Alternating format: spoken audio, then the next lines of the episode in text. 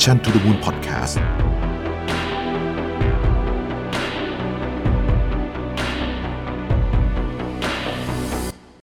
สวัสดีครับ พบกับรายการ Remaster อยู่กับผมอ้ำสุภกรอีกเช่นเคยครับ ผมกำลังพูดถึงการควบคุมจุดโฟกัสสำคัญ 3 ข้อนะครับ ที่เกิดขึ้นเป็นกฎที่เรียกว่า triangle life นะครับหรือในภาษาไทยเรียกว่าสามเหลี่ยมทางความคิดนั่นเองครับ โดยเนื้อหานะครับจะอ้างอิงมาจากคุณชาลีบาวส์นะครับซึ่งเขาเป็นนักเขียนในบล็อกเว็บไซต์ของ Medium ที่มีชื่อว่า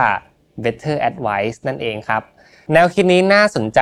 มาก ๆ เลยนะครับ เขาพูดถึงเรื่องของสามเหลี่ยมที่เป็นรากฐานความมั่นคงของชีวิตที่เราต้อง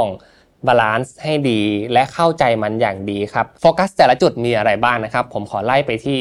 จุดแรกก่อนเลย จุดแรกครับคือเรื่องของสินทรัพย์การเงินนะครับหรือเป็นสิ่งพื้นฐานที่เราเนี่ยจำเป็นต้องมีมันเพื่อที่จะทำให้ชีวิตของเราเนี่ยมีเป็นรูปเป็นร่างมากขึ้นนั่นเองครับ การเงินอาจจะเป็นเรื่องน่าเบื่อและน่ากลัวในเวลาเดียวกันครับ ผมเลยอยากจะพูดถึงภาพรวมของการตบเรื่องการเงินให้เข้ารูปเข้ารอยมากขึ้น ลองตั้งคำถามกับตัวเองสั้น ๆ ดูครับว่า ชีวิตของคุณจะเป็นอย่างไรถ้าสถานการณ์ การเงินเข้ามาเป็นส่วนเกี่ยวข้องในแผนชีวิตของเรานะครับ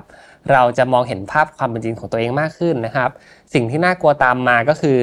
หากเราไม่ได้มีปัจจัยส่งเสริมมาเกื้อหนุนทางสภาพการเงิน เช่น การมีงานทำนะครับ การได้รับรายได้อยู่ณปัจจุบัน เราก็จะค้นพบความจริงว่าจริง ๆ แล้วเนี่ยเราแทบจะขาดมันได้ยากมากๆ เพราะว่าทุกวันนี้เรามีเรื่องของค่าครองชีพ มีเรื่องของการต้องกินต้องใช้อยู่ตลอดเวลาครับ และกรอบชีวิตเนี่ยจะค่อนข้างขยับตัวได้ยากมากทีเดียวเลย สิ่งที่พอจะเสริมเติมให้เราตบการเงินเป็นรูปเป็นร่างได้มากขึ้นนะครับเราจึงจะเป็นต้องคำนึงถึงเรื่องของสภาพคล่องของตัวเราเอง กับเวลาที่คุณอยากจะไปถึงเป้าหมายนะครับ การขอเวลาเพื่อหาความรู้ทางด้านการเงิน ถือเป็นปัจจัยหนึ่งที่ สำคัญมาก ๆ เลยครับ ในการที่จะพาคุณเนี่ยเคลียร์ปัญหาเรื่องนี้ได้อย่างตรงจุดมากขึ้น เราต้องตั้ง 3คำถามครับ เพื่อสร้างแรงจูงใจในการสร้างแผนการเงินที่ดีครับ ข้อแรกก็คือเราเก็บเงินไปเพื่อจุดประสงค์อะไรนะครับ ข้อที่ 2 ต้องเก็บเงินเท่าไหร่ถึงจะตอบจุดประสงค์นั้นๆนะครับ หรือว่าข้อที่ 3 นั่นเองก็คือ ต้องลงทุนเพิ่มเติมหรือไม่เพื่อที่จะไปตอบจุดประสงค์ที่เราต้องการครับแล้วเราลองมาดูกันครับว่าองค์ความรู้ใด ๆ ที่จะมาเสริมกับ การตอบคำถามเหล่านี้ และยังไงโจทย์หรือปัญหาเหล่านี้ เราก็ต้องจัดการกับมันไม่ช้าก็เร็วครับ ผมคิดว่าโฟกัสจุดแรกครับเป็นจุดที่จะสามารถมาเขย่าตัวเรา และมองโลกในความเป็นจริงได้มากขึ้นครับว่าเออจริง ๆ แล้วเนี่ยถึงแม้เราจะมีฝันมากแค่ไหน แต่ทุกอย่างเนี่ยต้องค่อยๆ เป็นไปทีละสเต็ปสเต็ปนะครับและเรื่องของการสร้างสภาพคล่องให้กับชีวิตเนี่ยก็จะช่วยให้เราเนี่ยมีโอกาสในเรื่องอื่นๆได้มากขึ้นนั่นเองครับ โฟกัสที่2นะครับที่เป็นสิ่งสำคัญไม่แพ้กันเลยก็คือการเข้าใจตัวเองมากขึ้น ผมคิดว่าโฟกัสนี้นะครับเป็นเรื่องที่ยากมาก แต่อยากให้ทุกคนลองมาทบทวน ในสิ่งที่ตัวเองเป็นอยู่นะครับ และลองปฏิเสธบรรทัดฐานทางสังคม เกี่ยวกับมุมมองการทำงาน หรือว่าพูดง่ายๆก็คือการที่เราเนี่ยคิดต่างให้เป็นนั่นเองครับ เขาบอกว่าหนึ่งในสถิติที่น่าเศร้า น่าสลดใจจริง ๆ ที่ผมไปเจอมาจาก Better Advice นะครับเว็บไซต์สำหรับการให้ข้อคิดการพัฒนาตัวเองพบว่าจากการสำรวจ 85%ของคนทำงานทั่วโลก ไม่มีความสุขอยู่กับงานที่ทำไม่ว่าจะเป็นเหตุผลเล็กน้อย หรือเหตุผลใหญ่โตก็ตามครับ ค่าตอบแทน งานที่ทำไม่ได้รู้สึกมีคุณค่าเลยนะครับ หรือสิ่งแวดล้อมในที่ทำงานเนี่ยไม่เอื้ออำนวยต่อการสร้างความสุขให้กับตัวเอง นั่นเท่ากับว่าคนเหล่านี้ต้องใช้เวลากว่า 90,000 ชั่วโมงต่อปีครับทำสิ่งที่ตัวเองไม่ชอบ ไม่ได้รัก ไม่ได้ภูมิใจในทุกๆวัน และปัญหาการหลงทางในอาชีพยังคงมีอยู่เยอะมากๆ แม้จะมีตำราออกมาให้เราเนี่ยสามารถไปซื้อหนังสืออ่าน ทบทวนความรู้ค้นหาตัวเองกันมากแค่ไหนก็ตามนะครับ ยังมีคนอีกมากมายที่ยังหลงทางในเรื่องนี้อยู่เลยครับ และสิ่งหนึ่งที่เป็นสิ่งสำคัญมากๆครับที่ทำให้คนส่วนมากมักจะหลงทางคือ การยึดติดกับบรรทัดฐานเดิมของสังคมนั่นเองครับ ที่เชื่อว่างานบางประเภทเป็นงานที่ดีมีคุณค่ามีชื่อเสียงในสังคม งานประเภทนี้มีค่าตอบแทนที่ดี การที่มีค่าตอบแทนที่ดี นั่นหมายความว่านี่เป็นงานที่ดี แต่ไม่ได้โฟกัสถึงสิ่งที่เป็น value หรือว่าเป็นสิ่งที่ตัวเราเองเนี่ย ต้องการมากพอจริง ๆ หรือว่าพอประมาณที่เราจะมีความสุขได้จริง ๆ คุณอาจจะไม่เหมาะกับสิ่งนั้นก็ได้นะครับ ฝืนทนทำไป ฝืนทำงานนี้ไปสุดท้ายคุณก็อาจจะรู้สึกเหนื่อยกับมันอยู่ดี และในหัวก็จะตีกันกับคำถามมากมายครับ เช่น อยากทำสิ่งนั้นสิ่งนี้มากกว่า แต่ไม่รู้ว่าจะไปทำดีไหม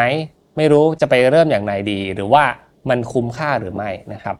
เพราะฉะนั้นผมคิดว่าความคิดเหล่านี้มันเกิดขึ้นได้กับคนทำงานทุกคน ไม่ว่าจะเป็นช่วงใดก็ตาม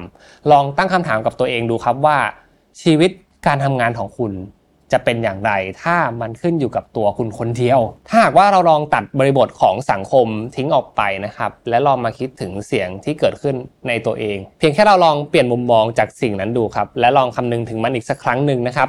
แต่อย่าลืมนะครับว่าก็ลองนึกถึงโฟกัสที่ 1 ไว้ด้วย ว่าะมันต้องอยู่บนพื้นฐานของโครงสร้างการเงิน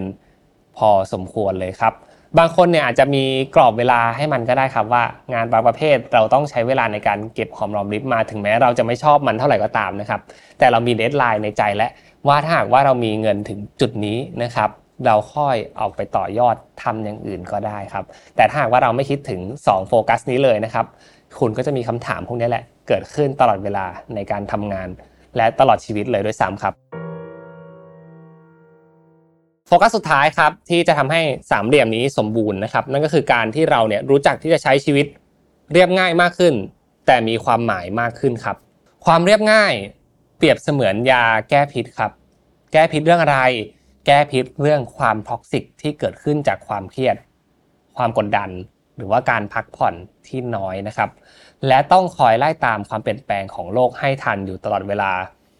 หากเราสามารถโฟกัสความสุขที่เรียบง่ายได้มากขึ้นนะครับ แต่เป็นสิ่งที่มีคุณค่ากับจิตใจของเรานะครับ มุมมองต่อการมองชีวิตของเราก็จะเปลี่ยนไปครับ ไม่ต้องไปแบกรับภาระอะไรมากมายที่เกินความจำเป็นทำทุกอย่างให้เรียบง่าย และโฟกัสทั้ง 3 จุดไว้ให้ดีครับ ประมาณตนเอง และพอใจในสิ่งที่ตัวเรามีณวันนี้ให้ดีที่สุด เพราะว่าเรื่องนี้ครับจะช่วยให้คุณสามารถยืนอยู่บนพื้นฐานของความเป็นจริงได้มากขึ้น เหมาะสมกับตัวเอง ไม่บีบคอตัวเองหนักเกินไปที่จะต้องไปไล่ตามความสำเร็จนะครับ หรือไม่ทำอะไรที่เกินตัวเกินไป จนทำให้คุณเนี่ยเกิดอาการเบิร์นเอาท์และเสียใจได้ในภายหลังที่เราเนี่ยสูญเสียอะไรไประหว่างทางเยอะมากมายนะครับ และนี่คือกฎ triangle life นะครับสามเหลี่ยมทางความคิด เพื่อให้คุณนะครับยอมรับในชีวิตได้มากขึ้นนะครับ ยอมรับในข้อกำหนด บริบทต่างๆ ที่เกิดขึ้นในชีวิตได้มากขึ้น และรู้สึกรักในชีวิตที่ตัวเองกำลังเป็นอยู่มากขึ้นกว่าเดิมครับ บนพื้นฐานของความเป็นจริง ไม่ได้ซับซ้อนจนเกินไป และกลับมาทบทวนตัวเองนะครับ ให้ความสัมพันธ์กับทั้งความหมายของชีวิต แผนการที่เราเตรียมไว้ และภาระที่ต้องสะสางในชีวิตเพื่อให้เราเนี่ยได้ใช้ชีวิตในแบบที่เราเลือกมากขึ้นครับสำหรับคลิปนี้ก็จบลงแล้วนะครับ ถ้าหากว่าชื่นชอบก็ฝากกดไลค์กดแชร์กด subscribe ให้กับ Remaster นะครับและยังไงเรามาพบกันอีกนะครับทุกวันอังคาร 2 ทุ่มสำหรับวันนี้ผมอ้ำสุภกรลาทุกท่านไปก่อนแล้วครับ สวัสดีครับ Mission to the Moon Podcast